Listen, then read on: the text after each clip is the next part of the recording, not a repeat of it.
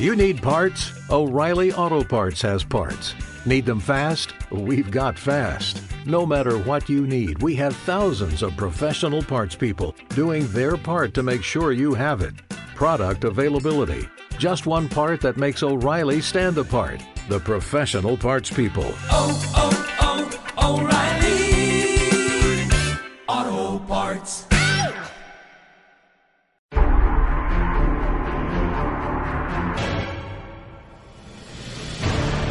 بالله من الشيطان الرجيم Nos amparamos en Dios del maldito Satán. Bismillah ar-Rahman ar-Rahim. En el nombre de Dios el compasivo, el misericordioso. وصلى الله على محمد وآله وصحبه أجمعين. Que Dios bendiga a Muhammad y su familia bendita y sus compañeros selectos. Hoy hemos llegado a la clase número 26, hablando sobre la historia del señor Abu Bakr. Abu Bakr, para la escuela sunita, el primer califa, representante del Islam, después del mensajero de Dios, sallallahu alayhi wa, alihi wa sallam.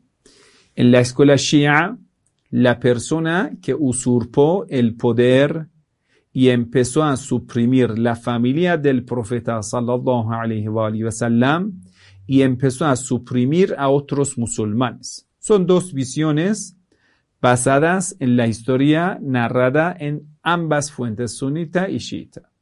Con todo respeto hacia ambas visiones, lo vamos a continuar estudiando. Hemos dicho entre uno de los conceptos que ellos invitaron en la escuela sunita, lo que no existía en el tiempo del mensajero de Dios sallallahu wa sallam era este concepto, que los compañeros del mensajero de Dios tienen la libertad para concluir cosas eh, sobre las normas islámicas y cuando sobre los castigos penales más que todo, entonces cuando basado en esta conclusión cometían algún crimen, entonces esa ley dice, sahaba, esa norma dice, todos los compañeros de lo más destacado como los califas, los uh, amigos de ellos, ¿sí? como Abu Bakr, Omar, Sa'ad ibn Abi Waqqas, Khalid ibn Walid, entre otros, ellos son justos. ¿Qué quiere decir justo? Hasta el punto que todo tipo de crímenes que cometan, eso no daña su justicia. ¿Cómo así? es que esta persona no lo hizo con maldad. Entonces la descripción del crimen se cambia. Cuando un crimen haya sido cometido por un compañero de ellos, eso no se titula crimen. Eso se llama ijtihad. Eso se llama un esfuerzo para concluir una norma. Y esa persona puso en práctica lo que supo de la norma. Así que esa persona, por la buena intención y el esfuerzo que ha hecho, se llama ijtihad, eso tiene recompensa. Si en el mundo exterior, en lo que había hecho esa persona, haya acertado lo que usted lo titula como crimen, si haya acertado un buen crimen lo haya hecho, entonces tiene dos recompensas por la buena intención y por el crimen que ha hecho. Por ejemplo, el califa le manda a matar a una persona y lo mata, entonces tiene dos recompensas. Pero si ha equivocado o ha sido opresor en el hecho, porque es un compañero del mensajero de Dios y nunca su, ese carácter que es justo, nunca se va a dañarse, entonces esta persona hay que decir que es justo. ¿Cómo es que es siempre justo? es que cometió un error y ese error no le daña a su justicia. Entonces solo lleva una recompensa. Tal como hemos dicho, Ibn Hazm Andalusi decía que el asesino de Imam Ali salam lleva una recompensa por la buena intención que tenía, aunque no había acertado, porque no debería matar a Imam Ali salam.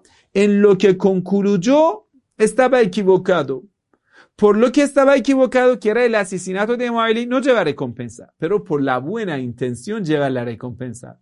Entonces Ibn Hazm Andalusi viene a criticar al Imam Hassan salam. Al Imam Hassan le critica y dice, ¿por qué has castigado a eh, el asesino del Imam Ali? Esa ley es para ustedes. Cuando ustedes quieren criticar a los califas, aquí, con esto les vamos a callar. Pero, en el tiempo del califa, ¿acaso el mismísimo califa pensaba así y trataba así a los compañeros del mensajero de Dios? Nunca jamás. Ahora vamos a ver las palabras del primer califa, señor Abu Bakr, y los hechos. De hecho, vamos a ver cómo trataba a los compañeros. Vamos a decir que estaban equivocados. Si un compañero estaba en mal camino y estaba equivocado, ¿cómo señor Abu Bakr le trataría a esa persona? Y ahora vamos a ver hoy cómo señor Abu Bakr suprimió a quienes eh, levantaban, alzaban la voz en contra de él y su gobierno. Vamos a ver. Cuando el señor Abu Bakr llega al poder, entonces nosotros tenemos en general dos grupos que no están con él y no lo aceptan. ¿Quiénes? O vamos a decir, podemos dividir los rebeldes en dos grupos. Rebeldes musulmanes que rechazan al califato de Abu Bakr, pero son musulmanes. Aceptan al Islam, aceptan al mensajero de Dios, algunos aceptan al Imam Ali, todos rezan, pero en un carácter, tienen un carácter común. No pagan zakat, una forma de limosna impuesta, como quieras decirlo, que se paga cuando una persona tiene rebaño de camello, de cordero, de dátil, tiene, por ejemplo, decir, cosecha de dátil, trigo, malta, debe pagar zakat. Es un porcentaje, en algunos casos es 10%, 20%, depende del caso, de camello, de, por ejemplo, 40 camello 1, pero cuando el número de los camellos se aumenta, la fórmula se cambia. Entonces, bueno, hay una fórmula de impuesto diga impuesto, pero se llega al gobierno y el gobierno lo da a los pobres. Entonces, todos estos rebeldes musulmanes que estaban en contra del señor Abu Bakr, con diferentes motivos de su rebelión, estaban en un punto común, que no pagaban dinero a Abu Bakr, ni pagaban nada de zakat a Abu Bakr. Lo tenemos ese primer grupo.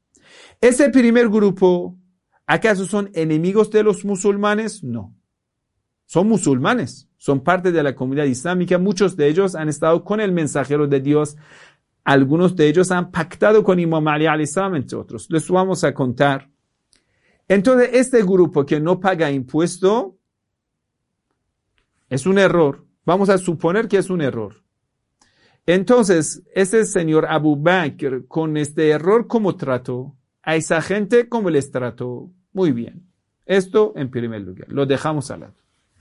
Pero hubo otros grupos de los rebeldes en el tiempo del señor Abu Bakr. Ellos no eran musulmanes o en algunos casos eran personas que en un comienzo, cuando vieron que el mensajero de Dios conquistó la ciudad de Meca, podemos decir el centro espiritual, el capital cultural, todo lo que quieras llamar, Meca es la ciudad más importante de toda la península ya que vieron que el mensajero de Dios tomó el gobierno, el poder de la ciudad de Meca en su mano, todos ellos dijeron, nos vamos a someter delante de ese gobernador. A ellos no le importaba el Islam. Decían, el profeta tiene poder, nosotros tenemos una ley, sometemos delante del poderoso que no podemos resistir. Entonces, ¿por qué aceptan al Islam? Porque el mensajero de Dios lo consideran un poderoso gobierno central que no pueden resistir. Ya que no pueden resistir, van a aceptar el Islam. Ese grupo de la gente, cuando vieron que Abu Bakr llega al poder, y van a ver que un grupo de los musulmanes lo rechazan, entonces toda la historia, toda la noticia llega a ellos. Todos tienen sus espías dentro de la ciudad de Medina. Mucha gente va a viajar a otros lugares. Medina ahora se convirtió como capital política de la ciudad de toda península. Entonces, todo lo que está pasando ahí se va a transmitir a otro lado. Las noticias llegarán a otro lado. Por supuesto, no es de un día para otro. Algunos campos, algunos pueblos, cuando más lejano, le llegará la noticia en una semana, en dos semanas, en un mes, dos meses, tres meses máximo. Quiere decir, lo máximo y lo más lejano, en lugar más lejano, no puede llegar más tarde que unos dos, tres meses. Lo máximo. Pero en realidad todo llegaría en menos de tres semanas. Esto es real. Es decir, para tener eh, un cálculo real, eso es tres semanas. En 20 días, todas las noticias de Medina llegaría a todos los puntos. Entonces, justo en un par de semanas empiezan las rebeliones. Estos, estas tribus, y usted sabe que la organización social es tribal en aquel entonces. En cada lugar vive, en cada pueblo vive una tribu o algunas tribus aliadas que están viviendo juntos. Entonces estas tribus, eh, con sus aliadas, y van a pensarlo. Lo que de los musulmanes rebeldes rechazan a Abu Bakr y los que rechazan al Islam, dicen, el profeta Muhammad sallallahu alaihi wa sallam tenía poder, no podríamos resistir, entonces lo hemos aceptado. Ahora nosotros tenemos el poder, el poder céntrico, el poder central. Abu Bakr ya se ha debilitado, no tiene mucho tiempo en el poder, entonces su gobierno es débil, podemos levantarnos en contra de Abu Bakr. A ellos no le importaba ni el Islam ni los musulmanes. Incluso lo que hoy vamos a leer, muchas de estas tribus estaban aliándose para atacar a Medina, para acabar con todos los musulmanes de Medina. Ahora ya tenemos entonces dos grupos en general, pero entre cada grupo vamos a ver diferentes grupos. Pero la cosa más interesante que señor Abu Bakr a ambos grupos dio el mismo tratado. El mismo tratado. La verdad, eso es la parte de la historia que sorprende a todo el mundo. A todos ellos, señor Abu Bakr les tituló como apóstatas. Entonces, apóstatas en contra del Islam merecen, señor Abu, según el fatwa dictamen que emitió el señor Abu Bakr, todos merecen morirse. Y los hijos y sus esposas, mujeres, todos van a ser prisioneras de la guerra, vendida en los mercados todos los bienes de ellos confiscado. Quiere decir, acabamos, exterminamos con quien está en contra de nosotros. Nada, ni hay otra opción. Bueno. El ejército de Zayd ibn o Osama ya ha salido, Osama fue hacia Siria, Damasco de aquel entonces, y después de dos meses vuelve. Y ya Abu Bakr va a ser más eh, fortalecido su ejército y de ahí empieza más, eh, podemos decir, fuerza en suprimir a los rebeldes. Vamos a ver, nombrar a cada uno de esos grupos rebeldes que no quieren al Islam, vuelven a ser apóstata. Entonces, para ser apóstata, algunos de entre ellos se levantan diciendo que son rey, son un profeta. Ah, incluso hay mujeres que dicen son profetas, entre otras personas, cada uno buscando su poder. Vamos a ver eh, quiénes. Por ejemplo, uno de ellos es Aswad ibn Ka'be Ansi en Yemen, que eso en los últimos días de la vida del mensajero de Dios se levantó en Yemen y dijo que es un profeta enviado por Dios. El gobernador de Yemen que era un musulmán de parte del mensajero de Dios, ya pudo eh, enfrentar a esa persona y esa persona resistió con su grupo y ya fue matado. Y Él tenía un burro. Cuando le preguntaron, ¿cuál es tu milagro? A ese burro le había entrenado de tal forma cuando le decía, prosterna para Dios, osjud. Entonces ese burro se sentaba como en el formato de eh, prosternación. Se sentaba como prosternando el burro. Entonces, él cuando apareció y a través de ese milagro de burro, pudo atraer mucha gente. Entonces, ay, mira, es un milagro de Dios. ¿Cómo? Él ordena al burro y el burro se va a prosternarse. Dice, y el burro se prosternaba. Entonces lo llamaba Dulhemar, el dueño del burro, el profeta dueño del burro. Cuando apareció en Yemen pudo atraer un grupo de la gente, resistía y amenazaba a los musulmanes, matando a los musulmanes. Tres meses duró su rebelión y esto es en el tiempo del mensajero de Dios, cuando va a ser suprimido. El segundo profeta falso es Musailame, que es de la tribu Bani Hanife, que en el décimo año de la emigración en el último año. Llega a ciudad de Medina y va a conocer al mensajero de Dios y dice que es musulmán. Musailame, cuando ya conoce todo del Islam, el mensajero de Dios y todo lo va a ver, vuelve a su ciudad. Entonces empieza a invitar a la gente hacia sí mismo y empieza a hacer una copia de todo lo que había visto y presentándose como un nuevo profeta. Muy bien, cuando ya va a tener más poder y más poder, se levanta y empieza su rebelión en contra del gobierno. Hay otra persona entre la tribu Bani Tagleb, cerca de Musel. Musel es uh, una ciudad en el norte de Irak, donde era capital de ISIS. Abu Bakr al-Baghdadi estaba en Mosul. En este lugar era una chica, se llamaba Sajjah. Sajjah era hija de Haris ibn. Ella dijo que es una profeta. Entonces, ellos eran familiares de Bani Yarbu', una familia de Bani Tamim, de una tribu. Esta mujer cuando vio que no ha ganado el terreno y no ha podido llegar al poder, se arrepintió y otra vez volvió al Islam y hasta el tiempo de Moabia estaba viva.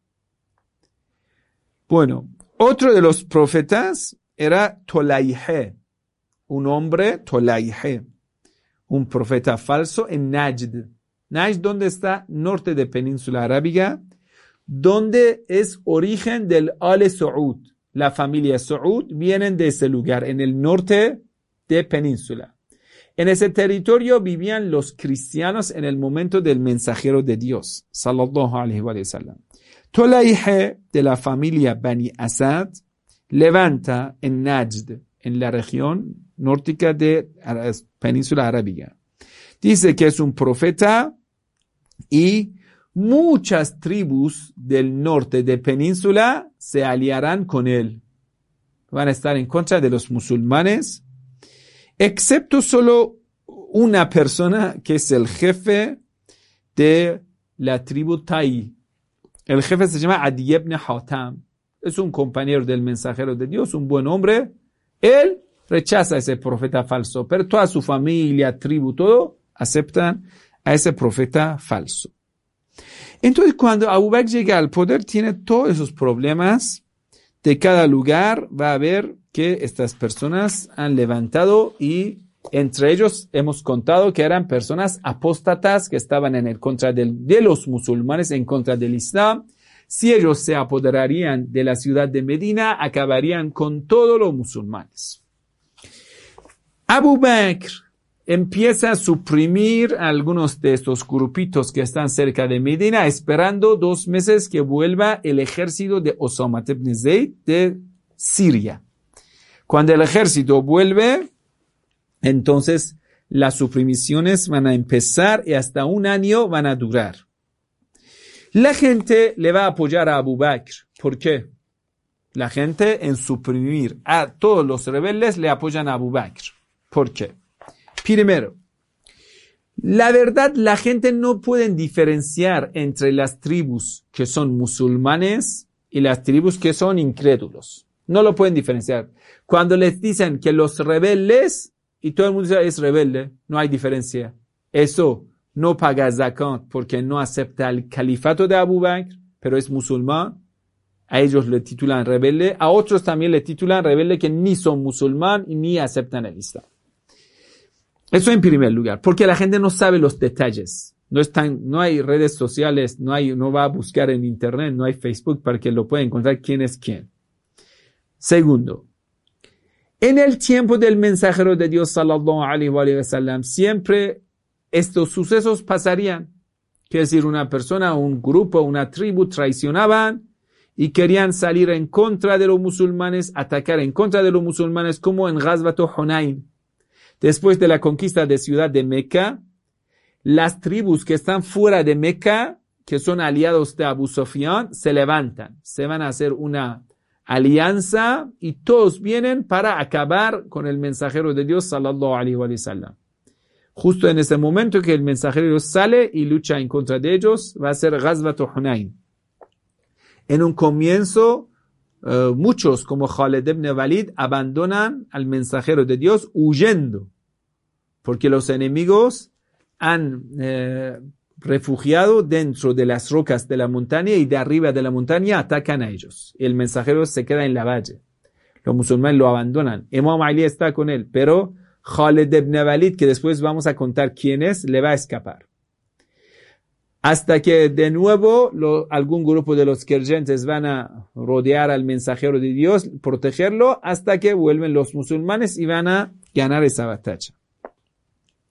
Entonces los musulmanes han, este, están acostumbrados a ver que estas tribus, que muchos son salvajes, baduinas, y si llegan a la ciudad de Medina, acabarán con todo el mundo. Entonces todos dicen, bueno, hay que ir a la batalla, luchar en contra de ellos. Tal como el mensajero de Dios lo estaba haciendo. No permitía que la ciudad de Medina se quedara sin defensa. Otro. La gente después del fallecimiento del mensajero de Dios estaba muy asustado, muy asustado. Mira, querido hermano, muchas veces cuando en el momento emocional que un pueblo está asustado, se puede justificar todo. Por ejemplo, usted va a ver en la historia contemporánea, George W. Bush hace un autoatentado, autoatentado, Torre Gemelas, 11 de septiembre. La gente de los Estados Unidos va a asustarse.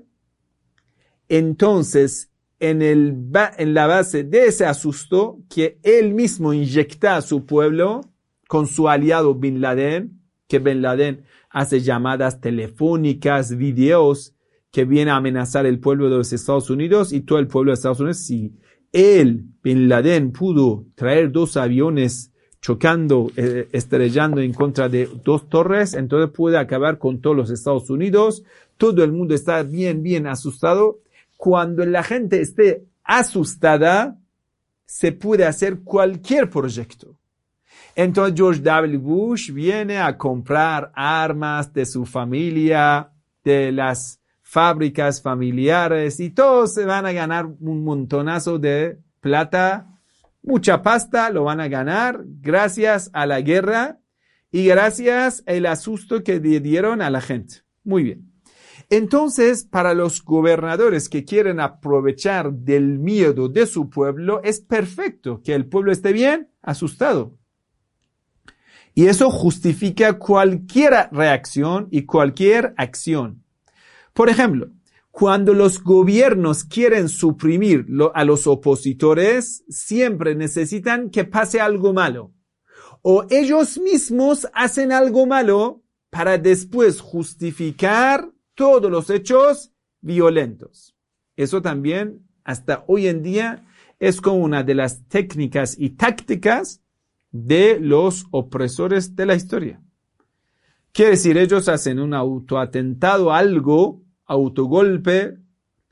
Entonces, cuando la gente esté asustada, y ahora es el momento que vayan a con ese pretexto de ese terror, terrorismo, no sé qué, acabar con todos sus rivales.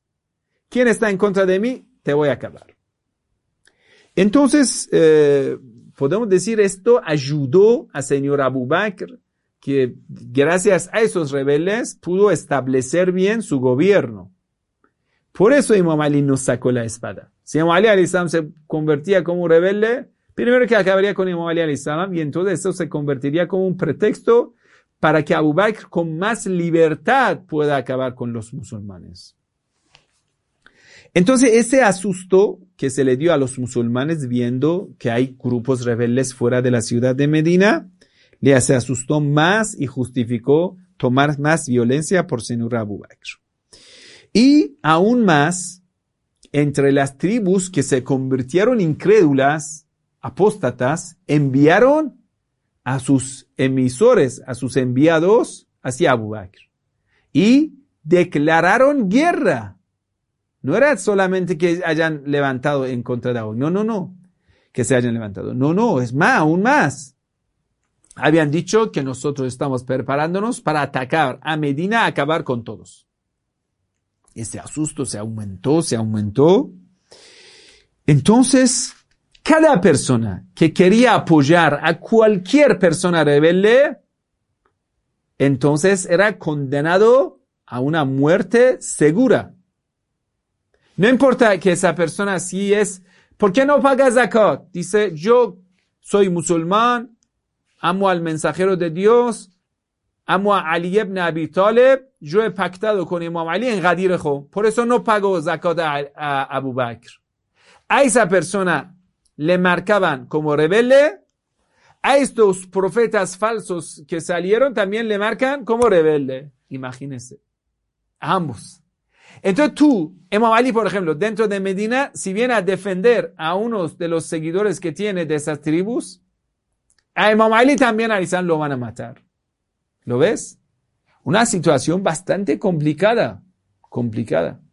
Por ejemplo, cuando pasa un, no sé, atentado en París, eso eh, en nuestro tiempo contemporáneo, era 2012, no sé cuántos. Cuando eh, pasó un atentado, ¿quién podría levantarse a defender a los musulmanes inocentes que no tenían nada que ver con ello? Nadie.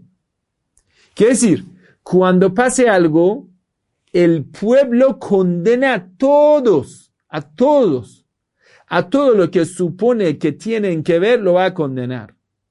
¿Por qué está asustado? Está asustado. ¿Lo ves? Entonces, vamos ahora a ver diferentes grupos de los rebeldes, quiénes eran y cómo fueron acabados.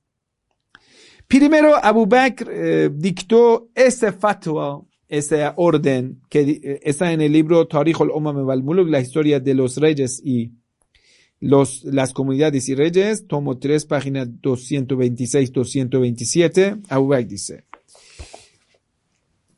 quien no obedezca al gobierno de Abu Bakr debe ser asesinado o quemado vivo. Su mujer y su hijo y todo lo suyo serán arrebatados y van a ser prisioneros, esclavizados. Todo. Muy bien claro. Lo más mínimo de la rebelión, chau. Vamos a exterminar con todos. Entonces, Abu Bakr había puesto ciertas caracteres para los rebeldes. Dice, si el ejército llega ese grupo tiene ciertos caracteres, entonces se considera rebelde y lo vamos a matar. Primero. Pero al contrario, si sean musulmanes obedientes, son respetados. Entonces, ¿cuál era la señal del musulmán respetado para saber quién es rebelde? Los musulmanes, según Abu Bakr, que es respetado, son quienes hacen azán. Cuando ven al ejército de señor Abu Bakr, dicen azán. Allahu Akbar, Allahu Akbar, y gritan azán, quiere decir que somos musulmanes. Hacen azán, rezan y pagan zakat. Tres. Cuando hacen ese tres, ya son parte del gobierno islámico y respetado. Aún así, aún así, vamos a ver qué pasó en la historia. Entonces, esto que vamos a llevar el gobierno de Abu Bakr, yo no lo titularía al Islam. El Islam no se expandió con la espada, porque con la espada no se puede expandir una fe. Pero el gobierno del señor Abu Bakr sí que expandió con más que espada, con la sangre. Con los ríos de la sangre se expandió el gobierno del señor Abu Bakr. No con la espada, porque la espada es la espada. Porque la espada puede amenazar, no. Cuando va a masacrar y corre la sangre por todo lado, eso sí se llama masacre. Se expandió por masacres y genocidios. Ahora lo vamos a ver. Entonces, eh, esto era cierto que también muchos apóstatas estaban en contra de Señor Abu Bakr y empezó una lucha muy fuerte mm, en contra de esa gente y murieron decenas de miles en tiempo de Abu Bakr, decenas de miles. Aunque eh, esta norma no tenía nada que ver con el Islam, porque una persona que no paga zakat no tiene castigo. Su castigo está en el día del juicio final. Una persona que no paga limosna no tiene castigo. Esto que si no pagas zakat, eres un apóstata y te matamos, acabamos con toda tu vida, te vamos a confiscar todos tus bienes y te vamos a llevar esclavizado toda tu familia, eso no tiene nada que ver ni con el Sagrado Corán ni con el Islam. Lamentablemente, todo lo que es la norma islámica, eso se pisoteó para solo proteger al gobierno de los califas.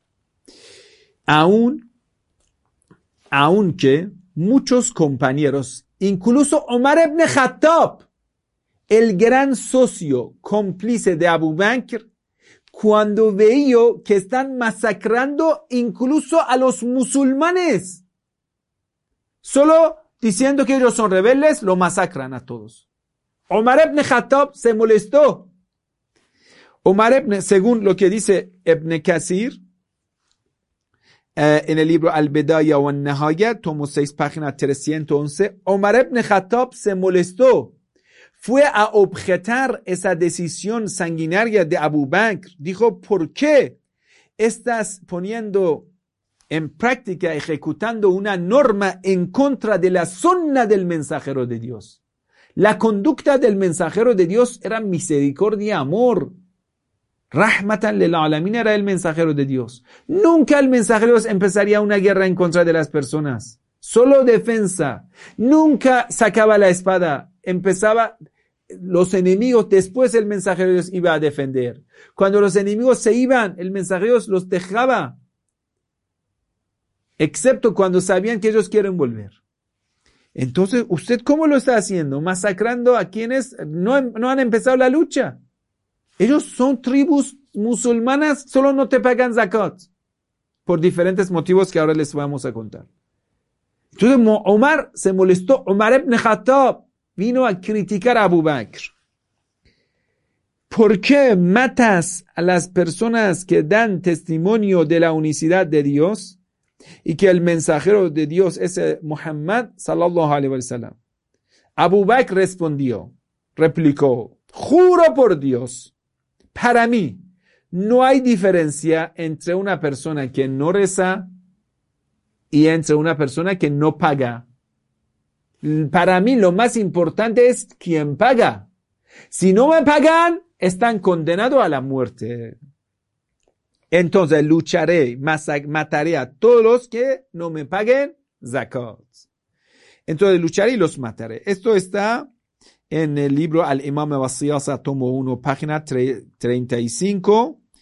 Y muchos otros compañeros del mensajero de Dios también lo criticaron, pero Abu Bakr en ello era tan dictador y fuerte y no hizo caso a los compañeros.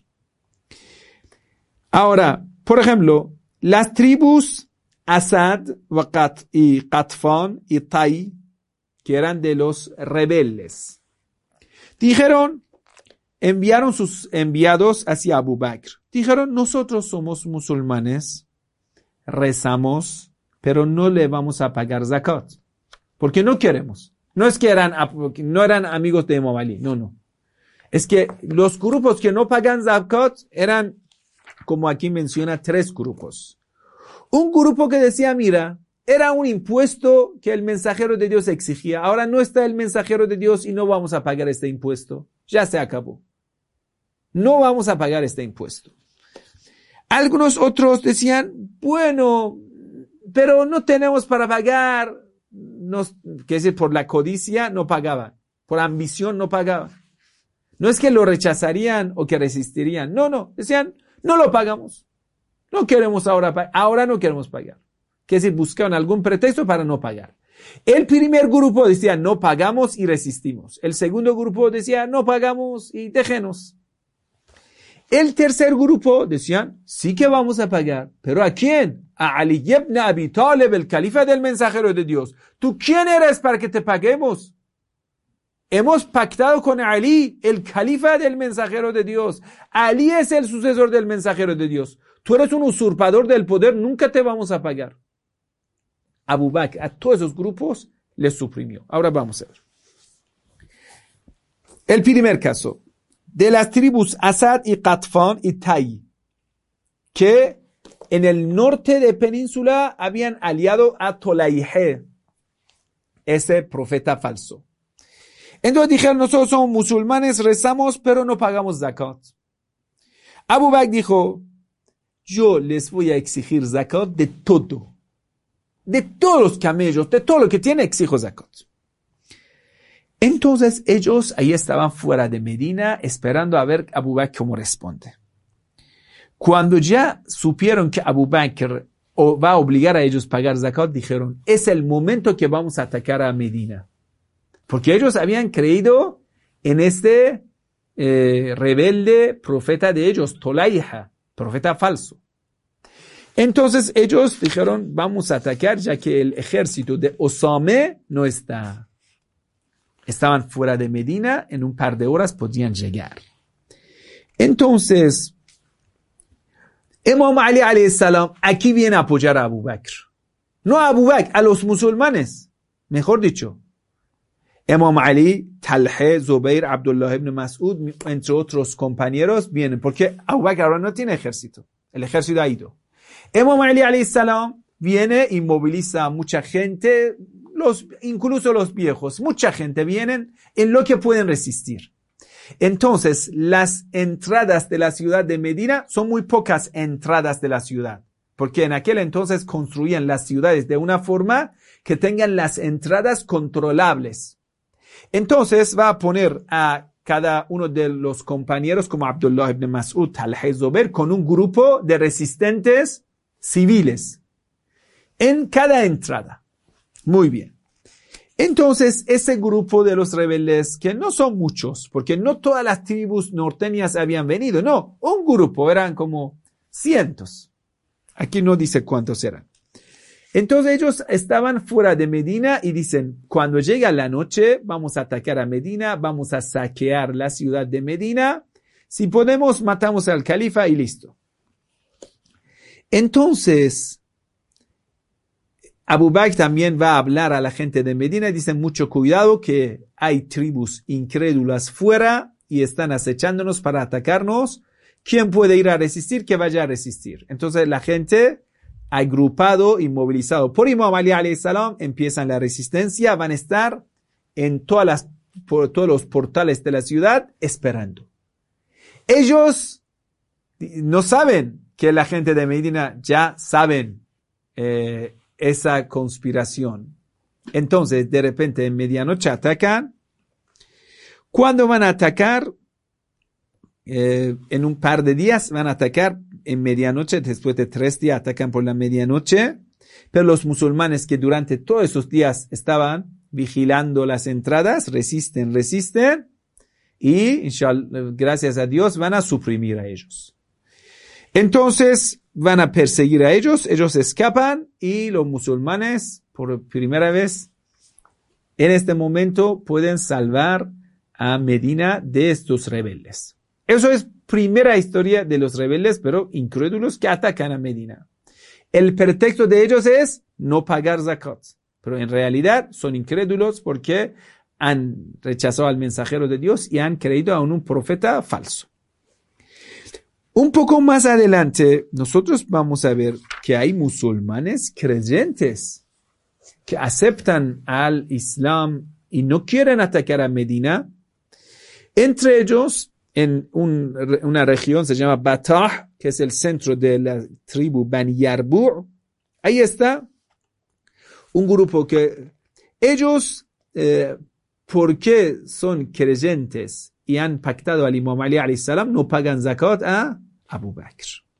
Pero a todos ellos Abu Bakr manda que los masacren, los maten y los esclavicen a sus hijos. Pero Omar ibn Khattab en este sentido ya viene a defender a los musulmanes, dice no estoy de acuerdo con esa decisión de Abu Bakr, tal vez quiere no estar con él en este crimen, dice no, no lo permito, pero Abu Bakr sigue resistiendo en ello, pero en algunos casos Omar, Omar ibn Khattab puede liberar a los musulmanes esclavizados por Abu Bakr. No piensa, hermano, que cuando vamos a decir una persona estaba en contra de Imam Ali salam, 100% de todo lo que había hecho en su vida era como fea y oscura. No, no, al contrario, al contrario. Las personas que tomarán popularidad nunca olvida esa clase. Siempre tienen más de 80 y 90 de las ventajas, virtudes, el 10% lo tienen para eliminar al líder de la verdad. El 10% que son los vicios y lo, siempre lo esconden. No es que a veces pues, yo veo en los, por ejemplo, si quiere hacer un dibujo animado de la historia de los califas, a ellos le va a pintar feo y todo eso. No es así, hermano. No es así. No es que ellos eran enemigos de Ahlul Bayt, lo vamos a pintar feo. No. No que vamos a eh, pintar ellos que son personas malhechores, como los ladrones, como tiranos. No, no, no. Debe pintar a ellos personas muy respetuosas y, la verdad, con caracteres. La gente no es loca. Esa gente tiene, la verdad, muchas ventajas. Y tiene muchas cosas buenas. Pero el problema es que todo, todo ese esfuerzo es para derrotar a Ahlul Bayt. Y estos vicios que ya están en la intención, están en malos hechos que está, pero muchas veces dentro de buenos hechos que están haciendo. Siempre nosotros nos enfrentamos con una mezcla de la verdad y la falsedad. Los que vienen a defender a ellos lo van a mostrar las cosas buenas. Pero hay que decir, mira querido hermano, si una persona se aparece solo con la falsedad, va a ser rechazada en la sociedad. Porque todo el mundo odia una falsedad absoluta. Entonces, la falsedad para, para poder presentarse a la sociedad necesita cubrirse con la verdad. Quiere decir, la incredulidad cubierta con la fe va a ser la hipocresía. Sí que la hipocresía sí es presentable para la sociedad y es aceptable. Y la gente cuando ve, va a ver la sinceridad y la hipocresía, ambas se ve con una cáscara de la fe, con una cubierta de la fe. todos son cubiertos de la fe. Pero uno que es la sinceridad, a su dentro también tiene la fe, lo que es la hipocresía, fuera es linda, pero dentro es la oscuridad. Eso es la diferencia. No piense que vamos a pintarlo bien feo, así como una persona asquerosa. No, no, no, no. Bien errado es esto. Bien, bien errado es esto. Muchas veces una persona así es una persona que tiene buenos caracteres y incluso usted lo va a ver y dice, esa persona es la persona perfecta para guiar la comunidad islámica. Eso es el problema, querido hermano. Entonces, eh, vamos a ver, Abu Bakr eh, ya siempre continúa esto durante su gobierno y incluso fue criticado por los compañeros. Él va a armar 11 ejércitos, 11 ejércitos. Algunos de ellos están, eh, podemos decir, encabezados por algunas personalidades que muy, muy eh, recién han abrazado el Islam y su familia todos son incrédulos. Como, por ejemplo, Khaled ibn Walid, Walid ibn Atabe, Walid ibn Uqba, hay entre otros que todos son enemigos de Ahlul Bayt, del mensajero de Dios. Pero Khaled ibn Walid va a ser el jefe del ejército de Abu Bakr en gran parte, siempre tiene la bandera. Akramat ibn Abi Jahl. Abu Jahl, enemigo del mensajero de Dios, su hijo Akramé va a ser uno de los comandantes de Abu Bakr. Abu Bakr lo envía hacia eh, Musailame en Yamama. Khalid ibn Walid va hacia Tolayhe y Malik ibn Nubayre. مهاجر ابن ابی امیه اسی اسود عنسی Amr As hacia Qada'a, Wadi'a y Hares. Cada uno de ellos van a ser uno de los comandantes eh, y van a llevar un ejército para Abu Bakr. Hudayfat ibn Muhsen va a Oman, un país en el Golfo. Sharhabil ibn Hasane va a buscar Akrama. Y el califa va a hacer una declaración para todo el mundo. He enviado ese ejército con la misión de matar y quemar a cualquier persona apóstata y quemarlo en el fuego o degollarlo y esclavizar a su esposa y los hijos, excepto que esa persona eh, se arrepienta y muestra su obediencia hacia el califa, el Islam, haga azán, y zakat. Esto está en muchas, eh, muchos de los libros de la historia, como Tarikh al-Umam al-Muluk, tomo 3, página 226. Entonces, uno de ellos que cometió mucha atrocidad, mucha eh, sangre derramó, era Khaled ibn Walid. Khaled ibn Walid, la verdad, tiene una historia, la verdad, muy sospechosa de lo que hizo, porque Omar le quita del poder cuando en el tiempo de Omar ibn Khattab también va a ser como un comandante, comandante del ejército, pero va como, eh, podemos decir, eh, llevar tanta plata de la riqueza común en los ejércitos, tanto botín de la guerra que lleva y lo va a compartir a sus amigos, que Omar le quita. Señor Omar ibn Khattab lo quita, lo va a eh, despedir, dice, no sirves. Entonces vuelve muy molesto Khaled ibn Walid. Pero Khaled eh, va a acabar con Tolaihe, que está en el norte. Después llega a eh, centro de Bani Yarbur, donde está Malik ibn Novaira. ¿Quién es Malik ibn Novaira? Escúchalo bien.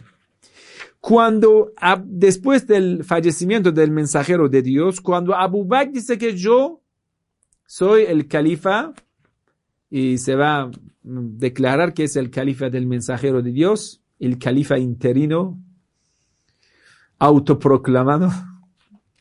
Entonces, Malik ibn Nubayre, que es un jefe de tribu muy creyente, muy sabio, muy valiente, cuando entra en la ciudad de Medina para pagar zakat, lo trae en efectivo.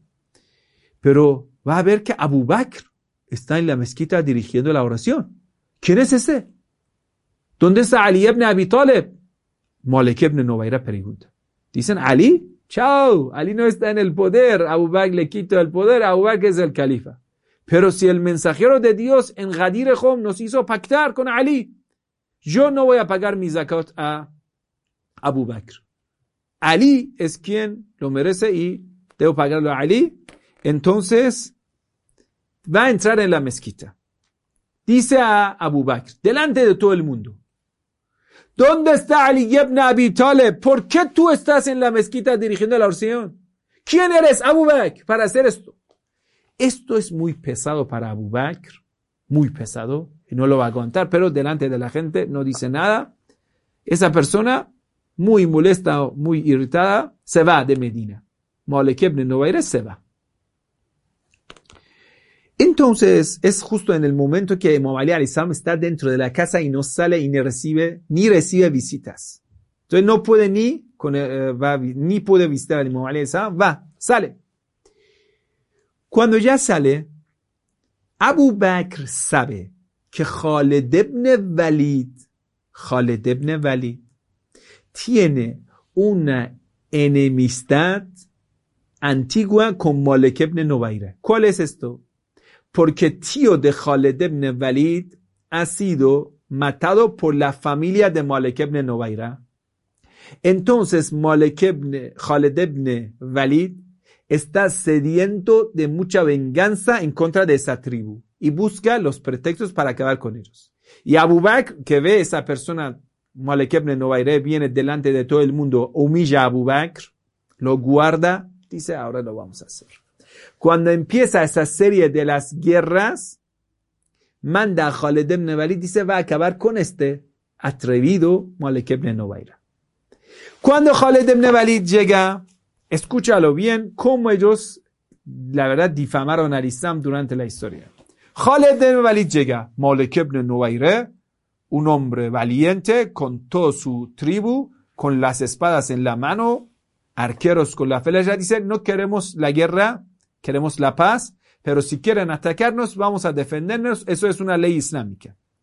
Entonces Malik ibn dice, hagan azán, para que mañana ustedes no vengan a decir que fuimos apóstatas. Dicen azán, Allahu Akbar, Allahu Akbar. Y todo el mundo y el ejército de Khaled ibn Walid ve que ellos son musulmanes, no son apóstatas. Dice, damos testimonio que Muhammad es el mensajero de Dios, Ali es su sucesor. Damos testimonio que Ali es el sucesor y el califa del mensajero de Dios. Khaled ibn Walid dice, muy bien, ya que son musulmanes, nosotros ni queremos la pelea. Eso lo vamos a negociar. Malik ibn Walid dice, no, no lo vamos a negociar. Khaled dice, nosotros hemos venido de muy lejos, que nos dé un poco de agua, no le vamos a luchar, por favor, eh, quiten sus, la gente dice a su ejército, Khaled ibn Walid, guarden sus espadas. Y todo el mundo va a guardar sus espadas. Malik ibn Nubayra va a confiar, van a guardar sus espadas. Khaled dice, bueno, ya es el momento de rezo, vamos a hacer el rezo colectivo, ya que todos somos musulmanes, rezamos juntos. Ellos dejan sus armas y vienen a rezar. Khaled dice a su ejército, vayan a estar dentro de ellos, entre ellos, con sus espadas. Cuando estamos a la mitad de rezo, sacan sus espadas y maten a todos los hombres en la mitad de rezo. ¿Sabe eso a qué me hace recordar? En Génesis, la verdad, estas cosas muchas veces es de la Biblia. En Génesis, Jacob eh, cuenta la historia del profeta Jacob, Israel, la pasea con él. Y dice que él tenía dos hijos, Simeón y, otro hijo, si no me equivoco era Judá en ese caso, o era otro. Y tenía una hija, Dina. Dina. En cuando Dina va a salir con un muchacho, el muchacho quiere a Dina y toda esa tribu no son circuncidadas. Entonces Jacob pone una condición que todos los varones se circunciden para que pueda casar con Dina. Entonces, cuando todos los hombres varones de esa tribu se van a circuncidarse, quiere decir, van a abrazar eh, la fe de Jacob, todos se convierten a esa fe de Jacob. Entonces, cuando todos están dañados, porque se le han cortado el pene, circuncidado. Entonces, por la noche, Simeón y otro hijo de Jacob, con su eh, equipo, van a atacar a toda esa tribu, le van a masacrar a todos ellos, degollan al novio de Dina y van a traer de vuelta a Dina. Y esto es el momento que en Génesis Jacob eh, les critica a sus hijos, dice, ¿por qué me han hecho esto? Es lo mismo. Quiere decir, van a comprometer la paz, ¿sí? Firman la paz y esta gente pobre acepta y en un ritual religioso le van a acabar. Es lo mismo. Lo que dice ahora va a hacer Khaled ibn. Mientras Malik ibn Nubayre con su ejército vienen junto con Khaled ibn están rezando, en la mitad del rezo ellos rompen el rezo, sacan la espada y matan a todos ellos. Ellos sorprendidos y van a ser todos degollados. Cortan a las cabezas de todos ellos.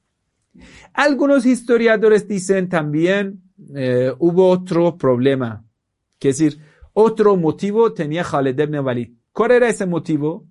En aquel entonces, cuando existía una mujer linda, hermosa, los poetas hablaban de la belleza de esa mujer. Entonces, todas las tribus sabían que fulano de fulana de tal esposa de fulano es tan bella y hermosa que es no tiene par.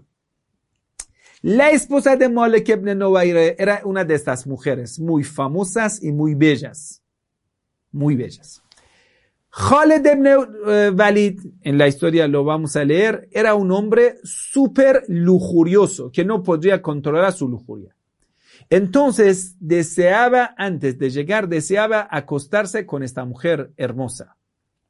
Entonces, ¿cómo podría hacerlo? Si mataría a Malek ibn Novaire como un incrédulo, entonces podría esclavizar a todos ellos y llevando a esa mujer como botín de la guerra, entonces podría acostarse con ella. Cuando mata a Malek ibn Novaire, y toda esa familia de él, todos los varones, cortan las cabezas, lo ponen en fuego. Y ahí ponen las ollas. Descansando. Él, Khaled ibn va a entrar en donde está la esposa de Malik ibn. La esposa de Malik ibn cuando ve al asesino de su esposa, de su esposo, resiste. Khaled ibn Walid viola a ella y vuelve a violar a ella hasta, eh, qué decir, se queda con ella hasta cierran la puerta y queda con ella. La viola, la viola, la viola hasta que ella muere. Hasta que ella muere. Entonces, según algunos historiadores, cuando vuelven, todo el mundo sabe la historia y lo relata. ¿Sabe? Khaled ibn Walid mató a Malik ibn Nubayra para acostar con su esposa hizo esa traición, ellos hicieron azán, rezaron, en la mitad del rezo les masacraron a todos ellos y llegan a Medina. Cuando llegan a Medina, Abu Bakr está feliz. ¿Por qué? Porque Malek ibn Novaira, el hombre que le faltó el respeto en la mezquita, defendiendo al Imam Ali salam, pagó y según Abu Bakr, él había recibido lo merecido.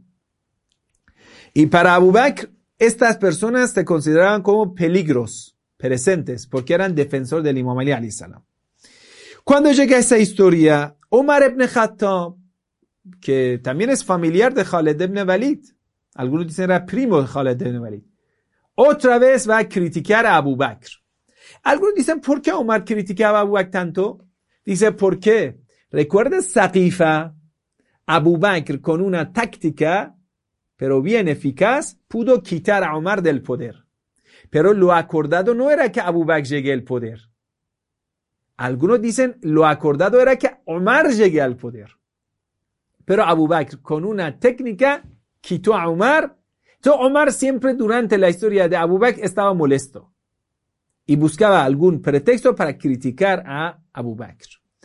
Incluso algunos historiadores dicen que el mismo grupo que quiso traer a Omar ibn Khattab era el mismo grupo de los fariseos que iban a establecer el gobierno de Muawiyah en Damasco para proteger a Jerusalén.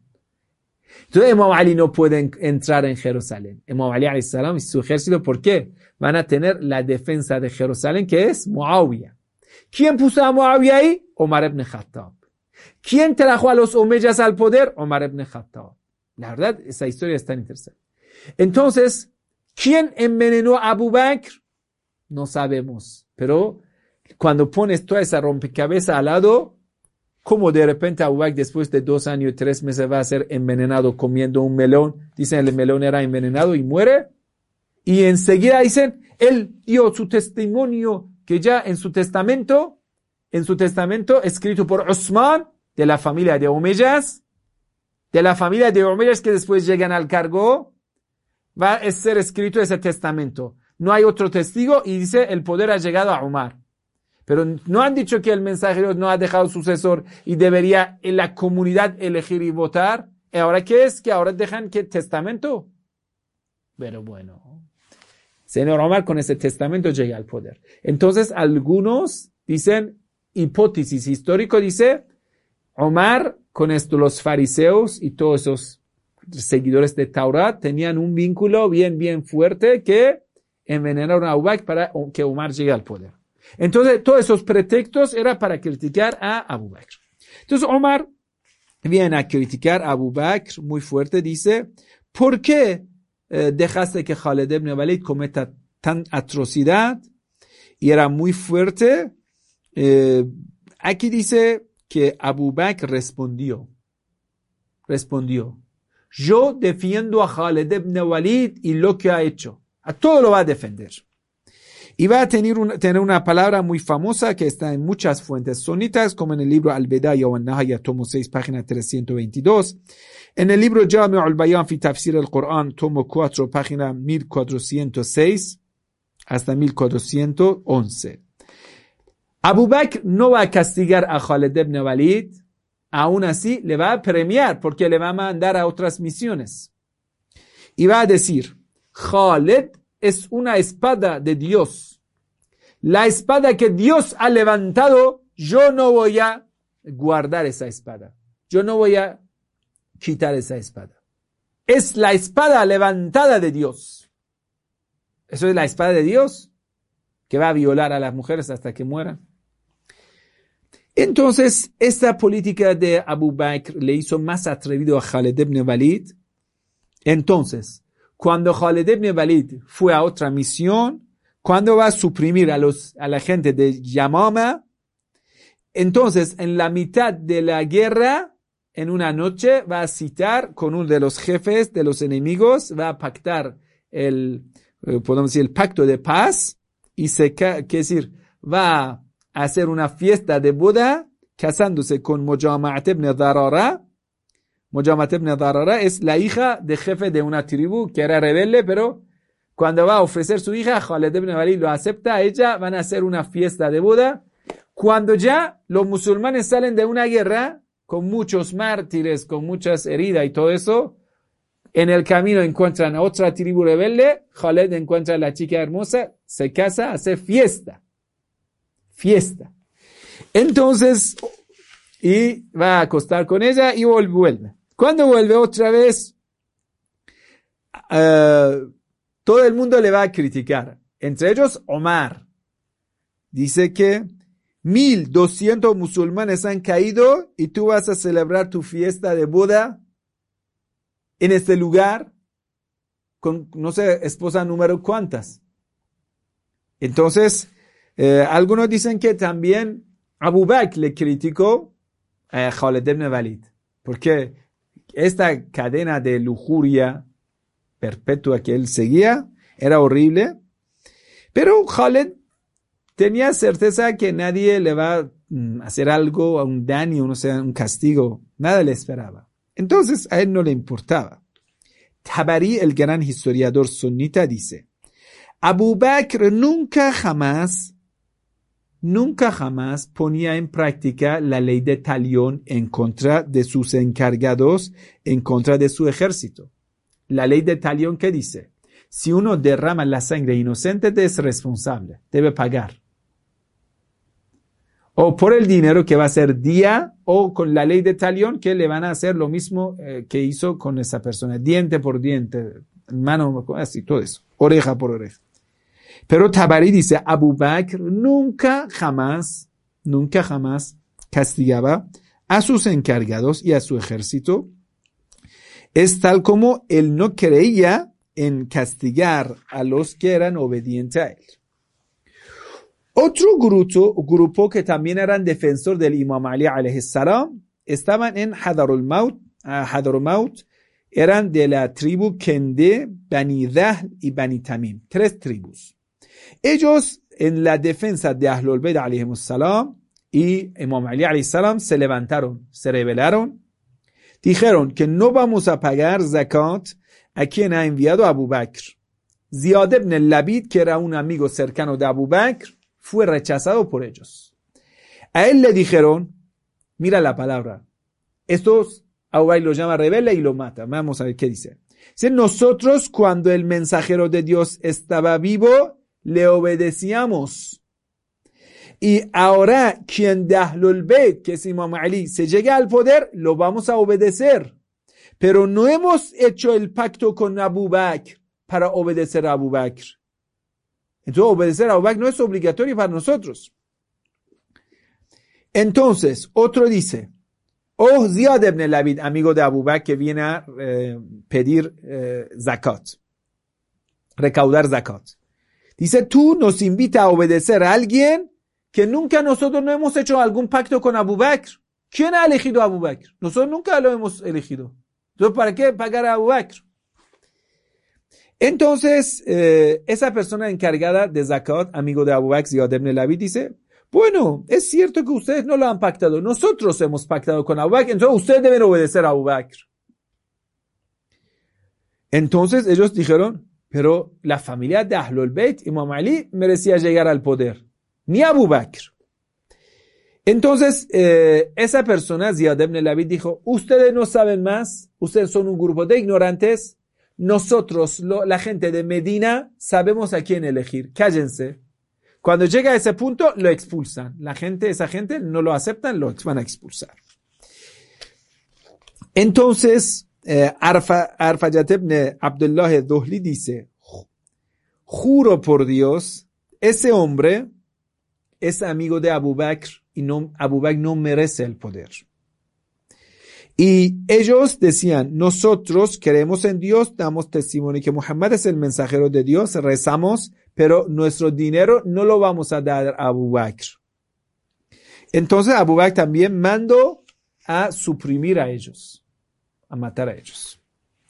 Y en ello Abu Bakr tenía una dureza, dureza es, especial. Por ejemplo, cuando el encargado de Abu Bakr llega a Yemen, entre los camellos que está recaudando, llevando, va a encontrar un camello joven. Dice, eh, lo va a llevar. El dueño del camello es un joven. Dice, mira, ese camello es mío, lo he criado con mucho afecto, me tiene mucho cariño.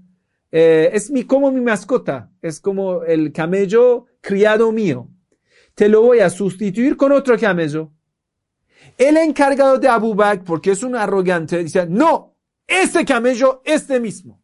Y eso está en contra de la norma de Dios, porque la norma de Dios dice la persona puede elegir entre sus camellos a cuál quiere dar. El encargado de zakat nunca jamás puede decir, esto lo voy a llevar. No, no, no lo puede decir.